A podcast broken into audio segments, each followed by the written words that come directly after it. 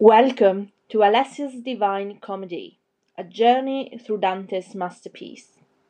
A read along podcast hosted by me, Alessia Cesana Harris.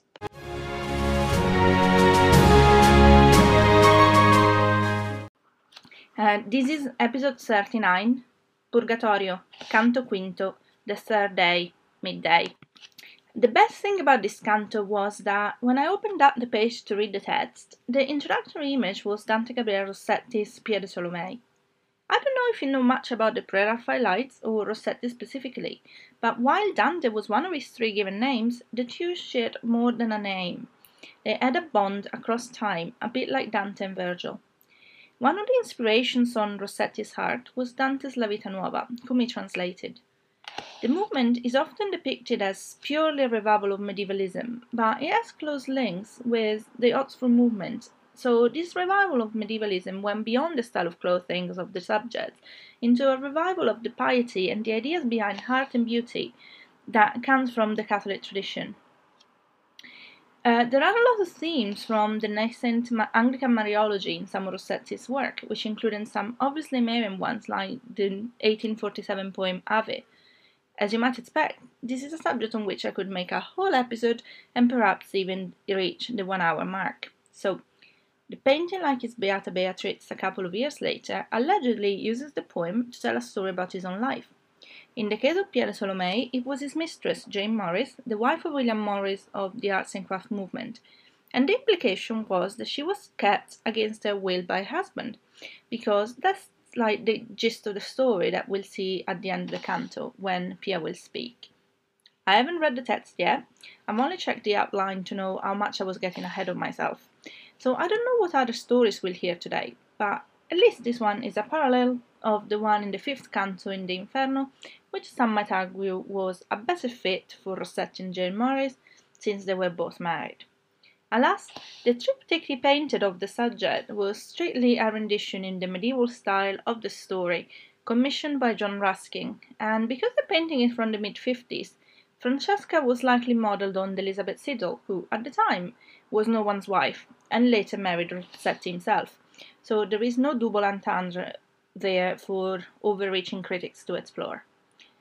But I guess I really need to drag myself to the poem itself and stop it with the daydreaming about Victorian Chelsea, which, contrary to popular belief, is the reason why I am so obsessed with the place, not my TV guilty pleasure.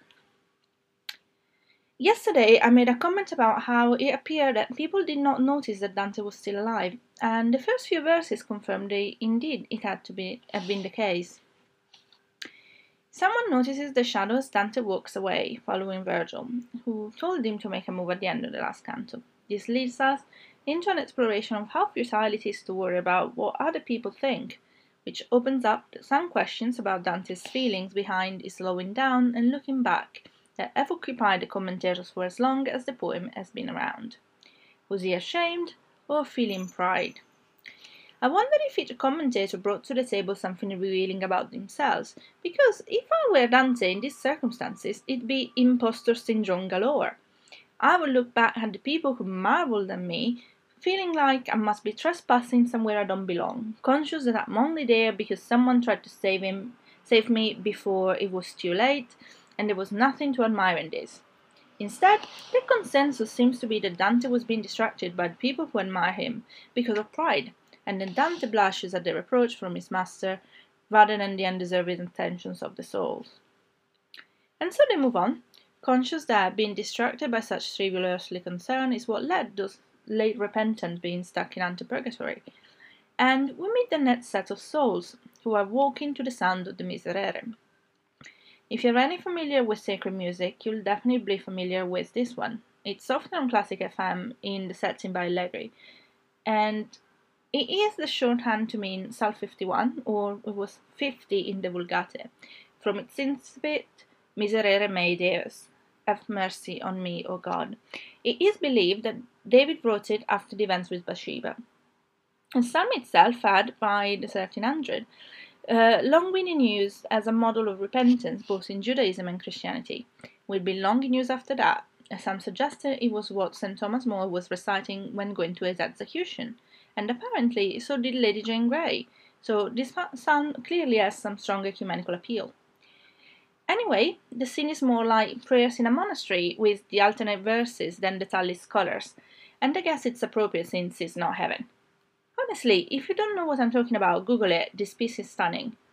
I don't get how someone can hear such beauty and not have a longing for the transcendent.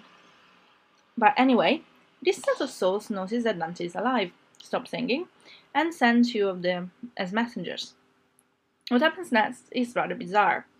If you have ever been somewhere where a celebrity was assaulted by fans, you know what it looked like. Everybody was eager to speak to Dante because they wanted to secure prayers for their souls, and Virgil was keen to keep Dante moving, otherwise they'd be there forever, making a list of families to visit once he went back. If he ever went back, because he could have easily died in the meantime. I guess. Alas, Dante wants to talk to them, and so we'll get to meet three of them. As a whole, the group is comprised of people who died a violent death and were repented at the time of this death. Jacopo del Cassero was a nobleman from Fano who had a number of political roles both in civic duties and on the battlefield in support of the Guelphs from the Marche in one wars we've already seen with Arezzo in Florence. When Podesta in Bologna, he ended up on the wrong side of Azzo d'Este, who we've seen in Hell already, and despite his attempt to avoid ever traveling through his territories, his men found him and killed him. The second soul we meet is Bonconte da Montefeltro, who was Guido's son. He too was a politician and a military man involved in the same conflict as Jacopo, so by the end of this poem we will all be experts on the wars of medieval Italy.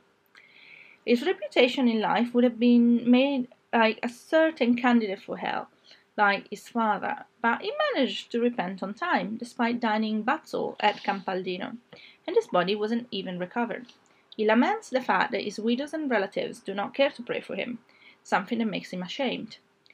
I presume, given he's in the antipurgatory, that the shame might be for the things he has done in life to make the people who should love him most not care for him, rather than feeling left out like a teenager who couldn't afford a Nokia 3330 back in the day.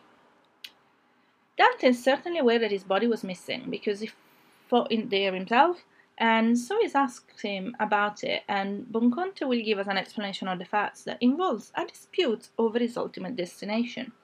The angel of the Lord won, and took him with him. So the devil that lost took revenge on his body by using the elements to make it end with an undignified tomb under the bed of a river.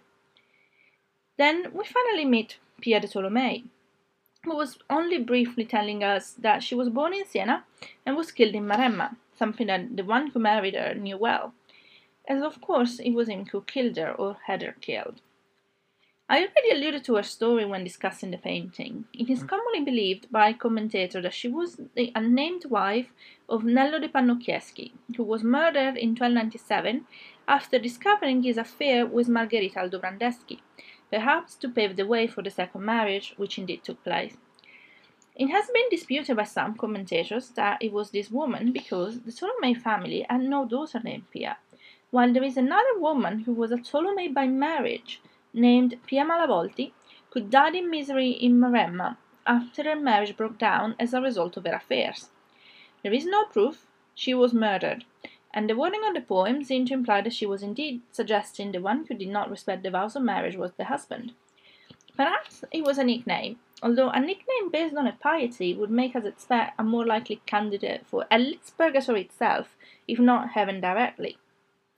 Perhaps the way it's phrased is not meant to be taken as objective reflection of the facts, but in its poetic echoes from the Aeneid.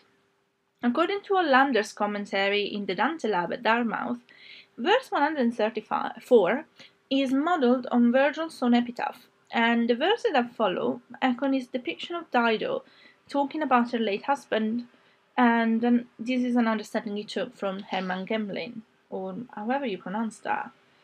Anyway, as always, we can assume that the lack of detail was due to the reference being beyond reasonable doubt in the mind of Dante's contemporaries, but unfortunately, no real records have come down to us to clarify which woman it was.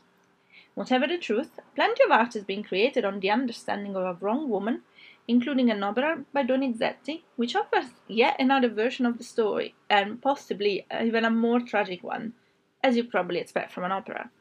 Anyway, it's an impressive achievement for a character that had the space of seven mere verses. Until tomorrow.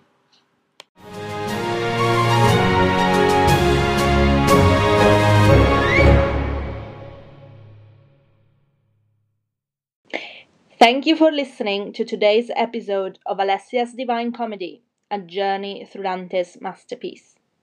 Thank you also to Alexander Nakarada for the music, which is fanfare 10 or ETS if it was not meant as a Roman numeral, and is available in the public domain. You can find me on Twitter and Instagram at Alessia underscore chic or on my blog www.chicandcatholic.com.